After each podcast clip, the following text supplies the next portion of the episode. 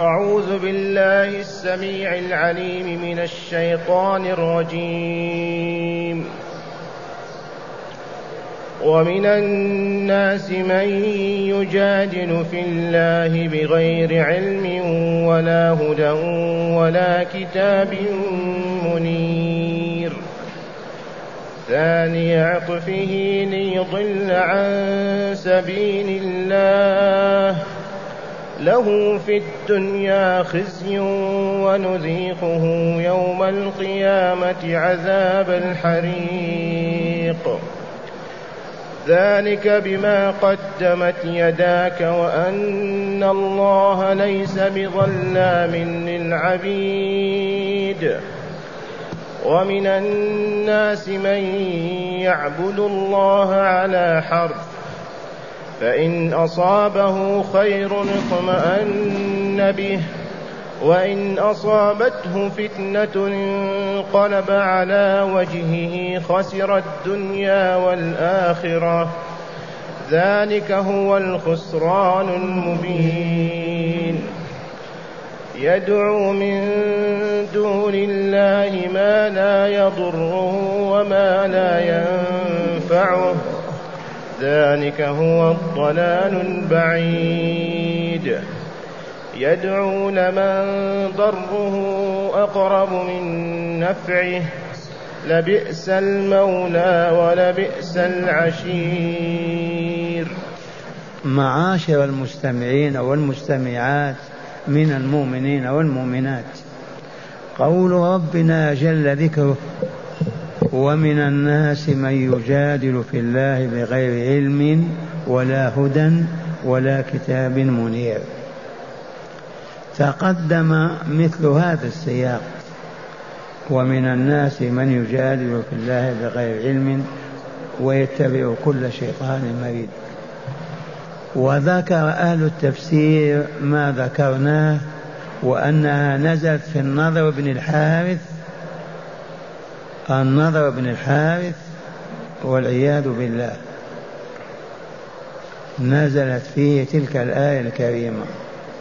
وهذه الآية ابن جرير يرى أنها نزلت في النظر. ابن الحارث وغيره وهو الصواب أنها نزلت في أبي جهل. عامر بن هشام عدو الله ورسوله والمؤمنين. إذ هذه الصفات في الآية تتفق مع صفاته بل حرف الواحد.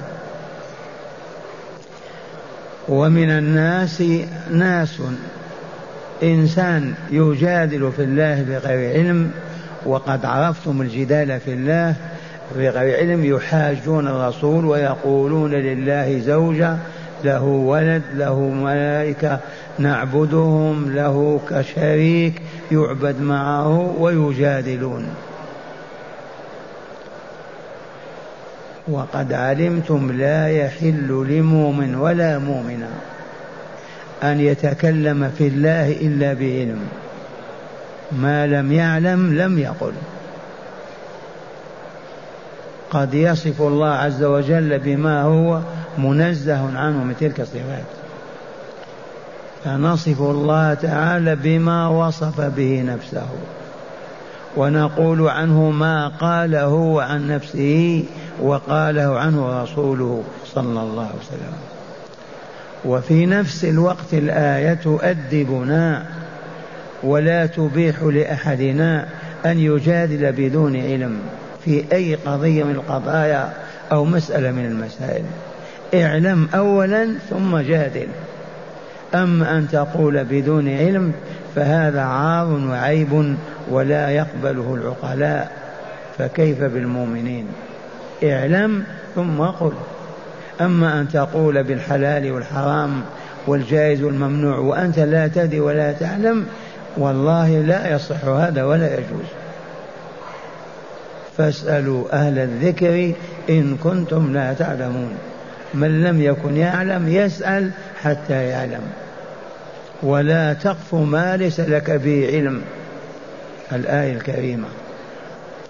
إذا فقوله عز وجل ومن الناس من يجادل في الله بغير علم ولا هدى يهتدي به يمشي وراه ولا كتاب منير كالتوراة أو الإنجيل أو الزبور أو القرآن أو صحف إبراهيم وموسى. وقوله تعالى ثاني عطفه. العطف عطف الإنسان نصفه. أحد جانبي هذا العطف. وثناؤه للميلان إليه. وهذه صورة الجبار المتكبر. إذا يمشي بين الناس ينكسر عن يمينه أو شماله في تبختر وتعالي وتكبر. وهكذا كان كل من الرجلين النضر وأبي جهل والعياذ بالله تعالى. وفي هذه الآية تأديب لنا لا يحل لغنينا ولا لبطلنا ولا لشريفنا ولا لعالمنا ولا لولينا أن يمشي مشية المتكبرين بيننا. إذ الكبرياء رداء الله. ومن نازع الله في الكبرياء قصم ظهره ولا يبالي. إياكم والتكبر. الكبرياء لله ليس لعباده. وهذا تعالى يصف هذا الطاغية ويذكر ما له من جزاء. ثاني عطفه مائل إلى جنبه متكبرا رافع رأسه عن الرسول والمؤمنين. كيف يسمع؟ كلام هذا الساحر أو هذا الشاعر أو هذا المجنون. وقوله تعالى ليضل عن سبيل الله. فعله ذلك كله من أجل أن يصرف الناس عن الإسلام في مكة. ذاك الجدال والمعاندة والمكابرة حتى لا يؤمن الناس برسول الله ويتبعوه. حتى المؤمنون الضعاف قد يرجعون. هذه همته. هذا قصده. هذا الذي يريده. والله الذي ذكر هذا وإلا ليضل الناس عن سبيل الله. ما جادل ولا تعال ولا تكبر ولا ولا إلا من أجل أن يصرف المؤمنين عن الإيمان. ليضل الناس عن سبيل الله. ليضل عن سبيل الله. وسبيل الله الطريق الموصل إلى رضاه. لو سئلت عن سبيل الله ماذا تقول؟ ما طريق الله؟ الطريق الذي إذا سلكته وصل بك إلى رضا الله عز وجل. وحينئذ هو قولوا الإسلام. الإسلام هو دين الله.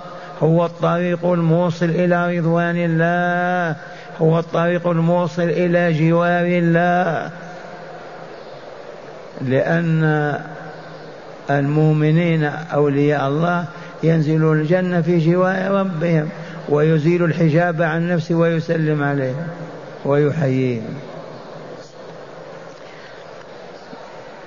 لما هذا التكبر وهذا التعالي وهذا الجدال وهذا وهذا قال العلة في ذلك من أجل أن يصرف الناس عن الإسلام. وقد يوجد هذا النوع الآن وقبل الآن وبعد الآن. يوجد طغاة ظلمة يتكبرون ويترفعون ويجادلون في الإسلام ليبطلوه عن الناس ليصرفوا الناس عن الإسلام. ولا يخلو منهم زمان. والله تعالى نسأل أن يحفظنا من هذا البلاء. فقال تعالى ليضل عن سبيل الله له في الدنيا خزي له في الحياة الدنيا هذه خزي والله لقد أخزاه الله. والآيات مكية وإلا لا؟ إي والله مكية. ومع هذا أخبرت عما يقع في المدينة. فالنضر بن الحارث وضع الحبال وضع الحبل في يديه وعنقه وربط وحبس حتى مات. وأبو جهل عبد الله بن مسعود القصير القامة الذي كان يسخر منه كان يطلع على صدره ويدفت لحيته وذبحه وفصل رأسه من جسمه. فأخزاه الله في الدنيا. أين ذاك التعالي والتكبر في مكة؟ أذله الله فأصبح أذل الخلق في بدر حتى ذبح وفصل رأسه عن جسده. ما وقع هذا لغيره. وصدق الله العظيم. له في الدنيا خزي وفي الآخرة ماذا تعرف؟ ونعله في الدنيا خزي ونذيقه يوم القيامة عذاب الحريق بالنار. ونذيقه إذاقة خاصة بشخص خاص عذاب النار الخاص عذاب الحريق. والله أعلم كيف يكون هذا. إذا أذله الله وأخزاه في الدنيا. ويعذبه في الآخرة بشر العذاب وأشده الحريق بالنار. ومن الأدعية الواردة عن الرسول عن الرسول صلى الله عليه وسلم اللهم إني أعوذ بك من خزي الدنيا وعذاب الآخرة. احفظوا هذه الدعوة وادعوا الله بها في صلاتكم في دعواتكم. اللهم إني أعوذ بك من خزي الدنيا وعذاب الآخرة.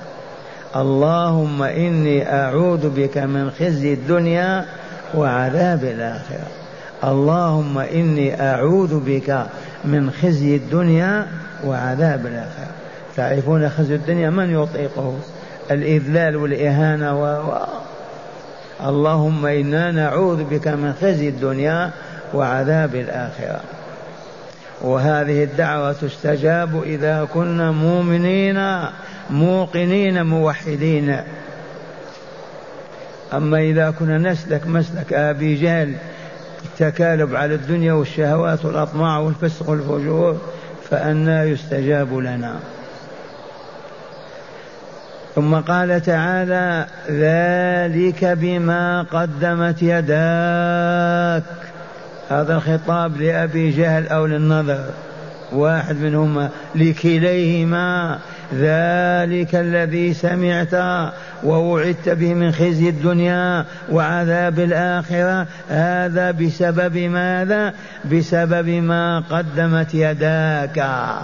أي بسبب عملك. إذ العمل عاد يعود بماذا؟ باليدين. وإلا يكون باللسان وبالرجل وبالفرج وبكل. لكن الغالب أن العمل يكون باليدين. ذلك بسبب ما قدمت يداك. أي من الكفر والشرك والظلم والخبث والكبر والشر والفساد. وأخيرا التعقيب وأن الله ليس بظلام للعبيد. وأن الله أي وسبب ذلك؟ لأن الله ليس بظلام للعبيد أبدا. فلهذا أخزاه في الدنيا وعذبه في الآخرة وما ظلمه الله وحاشا الله تعالى أن يظلم وإنما هذا بسبب شركه وكفره وظلمه. لأن الله مبرأ من الظلم ليس بظلام لعبيده أبيضهم وأسودهم أولهم وآخرهم أبدا. وإنما يعذب من كفر به وفسق عن أمره وترك طاعته فخبثت نفسه فيلقيه في أتون الجحيم مع أهل الشقاء أبدا. وما ظلمه الله فإن الله ما هو بظلام للعبيد. عرفتم هذه الشخصية؟ أعيد لكم الآية التي نزلت فيها. ومن الناس من يجادل في الله بغير علم ولا هدى ولا كتاب منير. ثاني عطفه ليضل عن سبيل الله. له في الدنيا خزي ونذيقه يوم القيامة عذاب الحريق. ذلك بما قدمت يداك. كذا يقال له ذلك بما قدمت يداك وأن الله ليس بظلام للعبيد. فما عذبه الله ظلما له لكن بسبب ما قدمته يداه من الكفر والظلم والشر والفساد. والآن مع شخصية أخرى. ومن الناس من يعبد الله على حرف. فإن أصابه خير اطمأن به وإن أصابته فتنة انقلب على وجهه خسر الدنيا والآخرة والعياذ بالله. هذه الآية مدنية نزلت في أهل المدينة وإن نزلت بمكة أيضا فلا حرج كما نزلت في مكة أحداث أبي جهل في بدر. لكن هذه في المنافقين والبدو. الأعراب من ناحية المدينة لما ظهر الإسلام يأتون إلى المدينة ليكسبوا مال وكذا فإذا حصلوا على خير مال ونساهم ولدنا الذكور وخيلهم ولدت قالوا هذا البركة كلها في الإسلام يفرحون بالإسلام ويبقون فيه. وإذا أصيبوا بفتنة ماتت زوجته ولدت بنت ما ولدت ولد مات فرسه. ما حصل على صدقة ولا شيء في المدينة. أصابته حمى المدينة انتكس. قال هذا هو الشر كله كفرنا به نعود إلى ديننا. والعياذ بالله.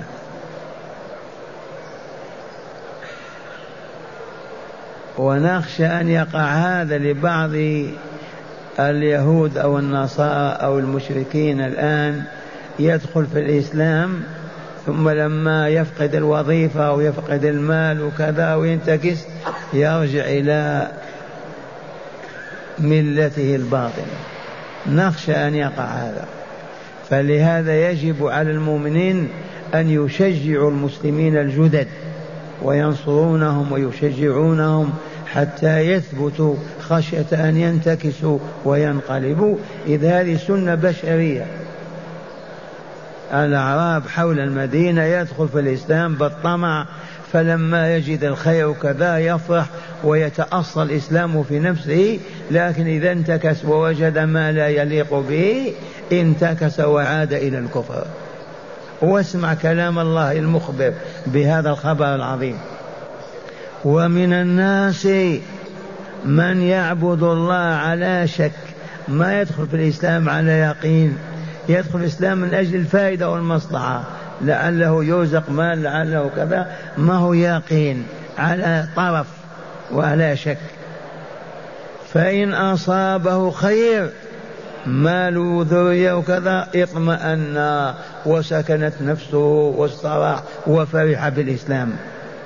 وإن أصابه فتنة في مال أو في نفسه أو مرض انقلب على وجهه عاد إلى الشرك والكفر.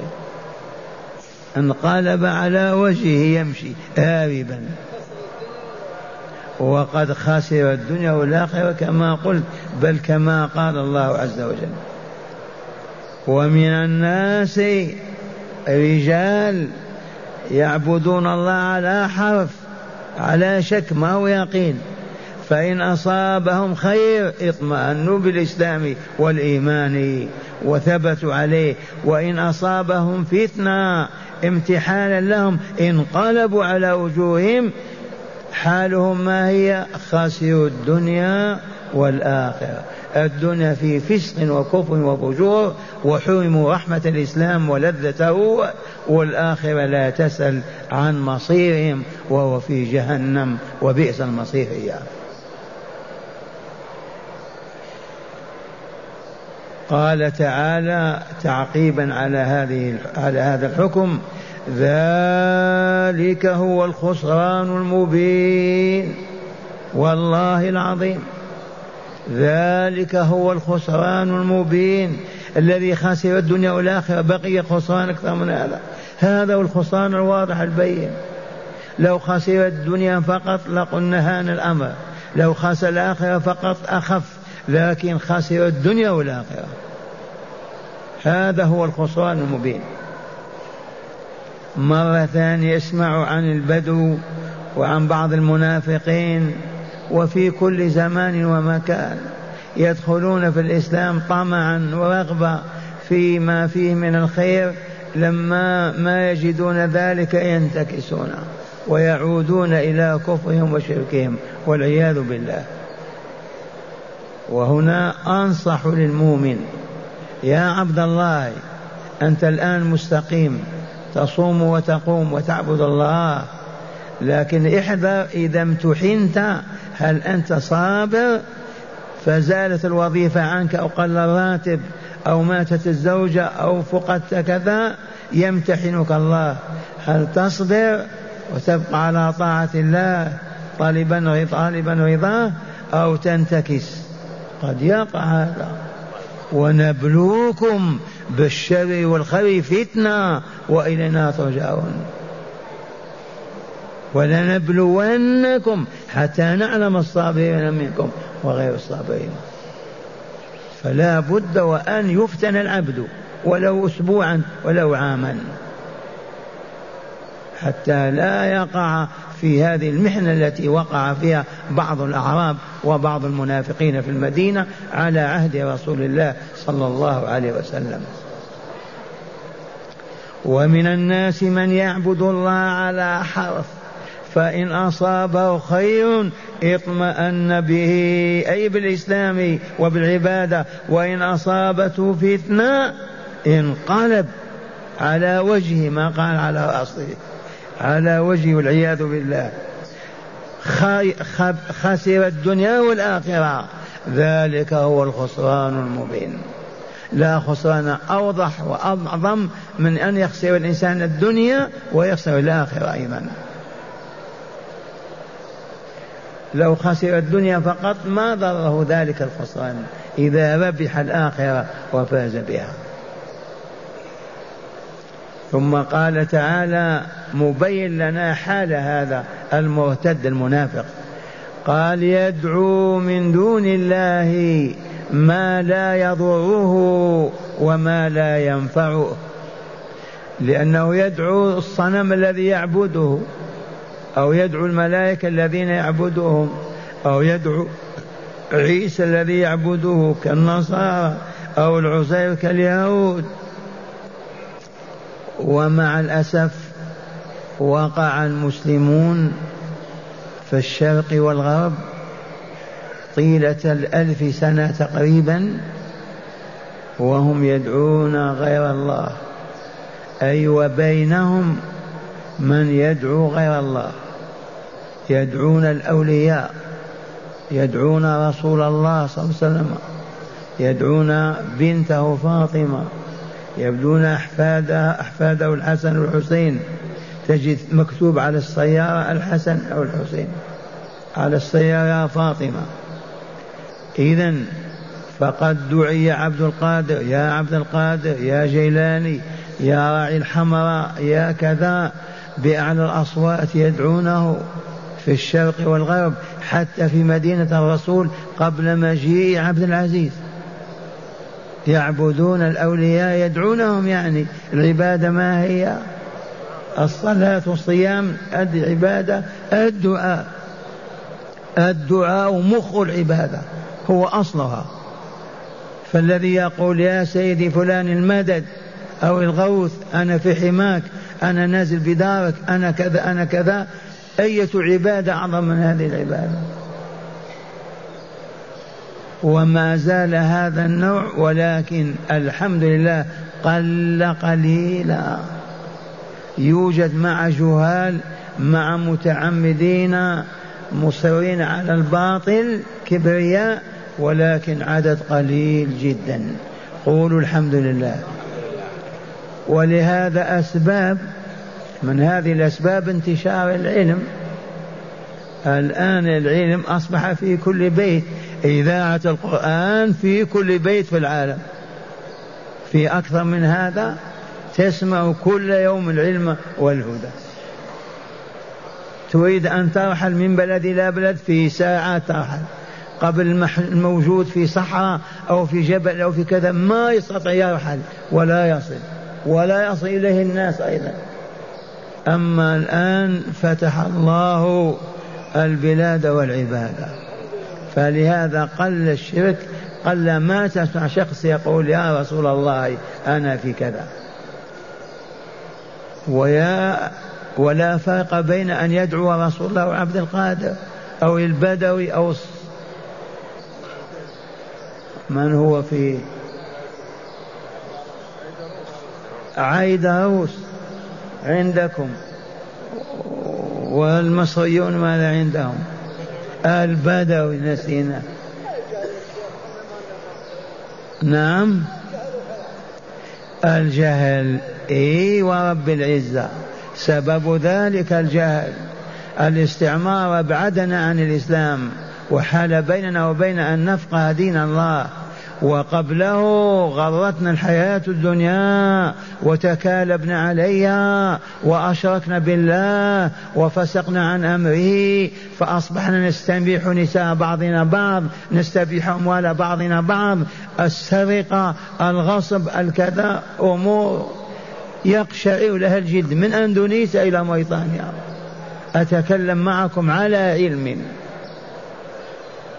ما كانوا الحجاج يسلبونهم أموالهم في الطريق من المدينة إلى مكة. في أعظم من هذا.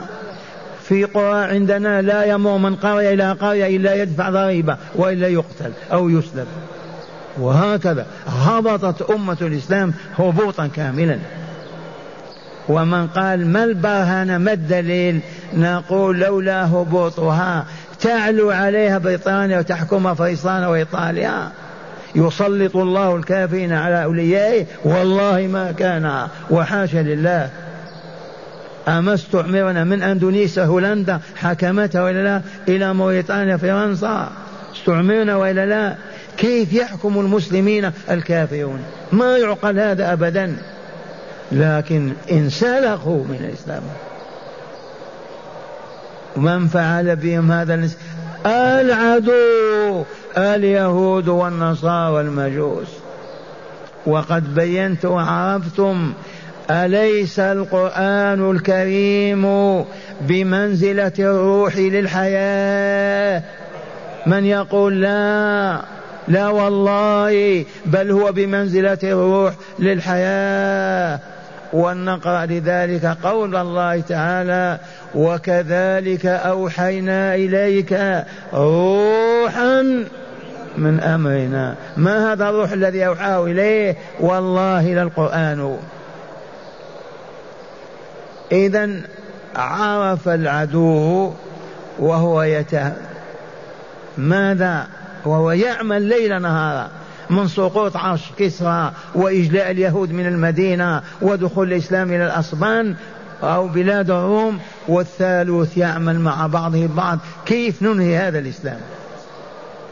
فعثروا على الروح فسلبوها فماتت الأمة. اسمعوا في تلك الفترة قبل خمسة وعشرين سنة ثلاثين لا تجد واحد يقول لك أسمعني شيئا من كلام الله. ولا تجد ثلاثة يقول هيا نسمع كلام الله. ما يقرؤون القرآن إلا على الموتى في المقابر أو في بيوت الهلكة. فقط لو تقول قال الله اسكت. القرآن فيه الناسخ والمنسوخ والخاص والعام لا تقل. أبدا. كممونا. ووضعوا قاعدة حفظتموها. يقولون تفسير القرآن صوابه خطأ إن أصبت أخطأت وخطأه كفر. فمن يستطيع أن يقول قال الله؟ تفسير القرآن العظيم صوابه خطأ. إن فسرت فأصبت فأنت مخطئ. إذ لا حق لك في ذلك. وخطأه كفر والعياذ بالله. فما أصبح العالم الإسلامي عربا وعجما يجتمع على كتاب الله ويتدارسه. أبدا. يكفيهم كتب الفقه والعقيدة هذا ما تريد وهذا شافعي أشعري وهذا كذا هذا فقه مالكي شافعي يكفي. أما الكتاب والسنة لا. والسنة ما فعلوا بها. في ديارنا الجزائرية في رمضان إمام المسجد والمفتي يجتمع عليه رجال يدرسون البخاري للبركة. صح؟ والله العظيم. وجئنا مهاجرين فوجدنا هذا في مدينة الرسول صلى الله عليه وسلم. يجتمعون في الروض أعيان البلاد ليدرسوا لا ليقرأوا البخاري للبركة.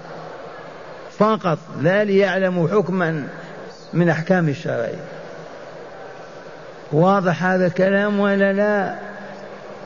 من ثم هبطت أمة الإسلام وأصبح يتلذذون بالزنا يتبجحون ويتفاخرون.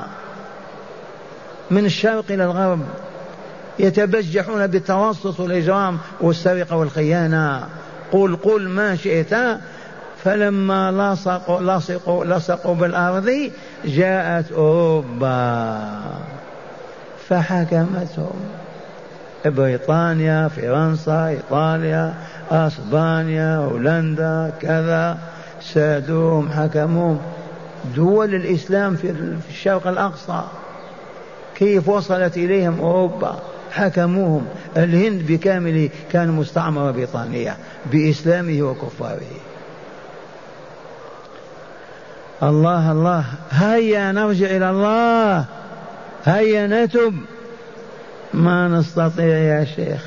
إذا ننتظر محنة أخرى كالتي سبقت. إما أن نتوب بعد أن عرفنا الطريق ونسلكه وإما تنزل بنا أيضا مصائب أخرى. أين الله؟ بالمرصاد. إن ربك لبالمرصاد. والطريق ما كررت القول فيه وكتبت وبينت وقدمت للعالم الإسلامي الطريق أن يجتمع أهل القرية وأهل الحي في المدينة كل ليلة وطول العام يصلون المغرب في مسجدهم الجامع ويجلس لهم معلم مربي وليلة آية من كتاب الله يدرسونها بعد حفظها ومعرفة هداية الله فيها والعزم على التطبيق والعمل بها والليلة الثانية سنة من سنن رسول الله صلى الله عليه وسلم من الكتب الصحيحة يحفظون ويعلمون ويطبقون ويعملون وطول العام سلوني كيف تصبح البلاد؟ والله ما يصبح فيها خمر ولا زنا ولا جرائم ولا موبقات ولا بخل ولا شحة ولا كذب ولا خيانة ولا ربا ولا زنا ولا ولا يا شيخ كيف تقول هذا؟ أقول هذه هي سنة الله عز وجل. الطعام يشبع وإلا لا. الماء يروي وإلا لا النار تحرق وإلا لا الحديد يقطع وإلا لا. لماذا؟ سنة الله لا تتبدل ولا تتغير. فكذلك أهل العلم ومعرفة الرب ومعرفة ما عنده وما لديه مستحيل أن يفسقوا ويفجروا. أمر واضح. أوضح من هذا أدخل قرية في الهند في السند في المدينة في الشرق والغرب واسأل في صدق عن أتقاهم. والله لن تجده إلا أعلمهم. أقسم بالله أعرفهم بالله. فإذا عرف العبد ربه أحبه وخافه. فإذا عرف محبه فعلها. فإذا عرف مكاره تركها وبذلك أصبح ولي الله لا خوف عليه ولا حزن. هل هناك طريق غير هذا؟ والله لا طريق. اقتلوا كفروا الحكام صيحوا اذبحوا فجروا كذا والله ما ينتج هذا. ما في فقط إلا أن نسلم قلوبنا ووجوهنا لله ونعود إلى ما كان عليه رسول الله. هو الذي بعث في الأميين رسولا منهم يتلو عليهم آياته ويزكيهم ويعلمهم الكتاب والحكمة. فين هذا؟ في المدارس ولا في المسجد؟ في المسجد. ومن البرهنة الملازمون لدرس في أي البلد أتقى الآخرين وإلا لا؟ والله العظيم. أمر مفروغ منه. وعرف هذا العدو فصرفنا عنه. يده تعمل. وإلا دقت الساعة السادسة مالت الشمس إلى الغروب وقف العمل. أغلق الباب يا صاحب الدكان. أرمي المسحات يا فلاح. أرمي القلم يا كاتب. توضأ. خذ زوجتك وأولادك إلى بيت ربك. واذهب إلى المسجد. يصلون المغرب والعشاء ويتعلمون الهدى ويعودون وكلهم ذكر وشكر لله عز وجل. لا شح ولا رغبة في الشهوات ولا في الدنيا ولا في أطماعها. هل فهمتم هذه؟ هيا نتعاون على إيجادها. لقد قلت لو أن أهل قرية فعلوا هذا لحججناهم أي لا زرناهم كالحج. ولا أجزناهم بجائزة. ثلاثين ألف روبية أولياء. ما في. يدعو من دون الله ما لا يضره وما لا ينفعه. لو كان إذا دعاه دفع عنه الضر يدعو الله يجيز له ذلك لأنه يحب لعبده رفع الضر. لو كان ينفع إذا دعاه لأذن الله له في ذلك ادعو. لكن والله لا يضرك ولا ينفعك. إن دعوته ما يضرك وإن دعوته ما ينفعك. فكيف تدعوه إذا يدعو من دون الله من غير الله من المعبودات المزعومة أحجار أو أصنام أو رجال أو غيرهم أو ملائكة ما لا يضره ما لا ينفعه. يقول تعالى ذلك هو الضلال البعيد. هذا هو الضلال البعيد. يعرض عن الله يغمض عليه ويلتفت إلى غيره. يترك السميع العليم الذي يضر وينفع ويدفع الضر ويعطي النفع ويعرض عنه ويدعو غيره معه أي ضلال أبعد من هذا الضلال؟ هذا أقصى الدنيا. ذلك هو الضلال البعيد. هذا هو الضلال البعيد لا غيره. ثالثا يدعو لمن ضره أقرب من نفعه. يدعو ذاتا أو شخصا أو صنما أو كذا ضره أقرب إليه من نفعه. أين العقل إذن؟ يا عاقل تدعو من ضره أقرب إليك من نفعه. فكيف تدعوه؟ يدعو لمن أقرب من نفعه. إذن لبئس المولى ولبئس العشير هذا. أي ولاية هذه؟ هذا ولي الله هذا. أعوذ بالله منه. عبد القادر يقول ادعوا لي واذبحوا لي واستغيثوا بي. يكون وليا هكذا. بئس المولى وبئس العشير. العشير الصاحب الملازم للعبد الذي يظل معه. ملازمون للقبور عاكفون عليها. والله لقد رأيتهم بعيني ملتفين حول القبر رجالا ونساء. عرفتم؟ وفي الشرق والغرب. والآن أسمعكم شرح الآيات من الكتاب هداية الآيات. لا أسمعكم أول الآيات هل فهمتم ما سمعتم؟ ومن الناس من يجادل في الله بغير علم ولا هدى ولا كتاب منير. ثاني عطفه ثاني عطفه ليضل عن سبيل الله. له في الدنيا خزي ونذيقه يوم القيامة عذاب الحريق. ذلك بما قدمت يداك وأن الله ليس بظلام للعبيد.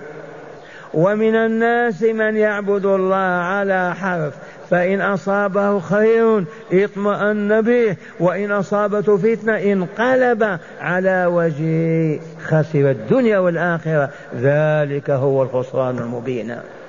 يدعو من دون الله ما لا يضره وما لا ينفعه. ذلك هو الضلال البعيد. يدعو لمن ضره أقرب من نفعه. لبيس المولى ولبيس العشير. إن شاء الله فهمتم هكذا يدرس القرآن وإلا لا؟ هكذا يتدارس القرآن. هداية الآيات مأخوذة من الآيات. أولا قبح جدال الجاهل فيما ليس له به علم كما بينت لكم. لا يحل لأحد لا علم له أن يجادل بالجاهل. قبح جدال الجاهل فيما ليس له به علم. أما إذا عندك علم في مسألة لا بأس أن تجادل فيها. أما بدون علم فيها لا يحل أبدا. لا سيما إذا كانت مسألة دينية وإلا حتى الدنيوية ما عندك علم لا تجادل فيها. ثانيا ذم الكبر والخيلاء وسواء من كافر أو من مؤمن. الخيلاء والكبر مذمومان سواء من كافر أو من مؤمن. عرفتم الكبرياء كيف يميل ويرفع رأسه يمينا وشمالا؟ يميله ثاني عطفه. ثالثا عدم جدوى أي نفع عبادة صاحبها شاك في نفعها. عدم نفع عبادة صاحبها شاك في نفعها.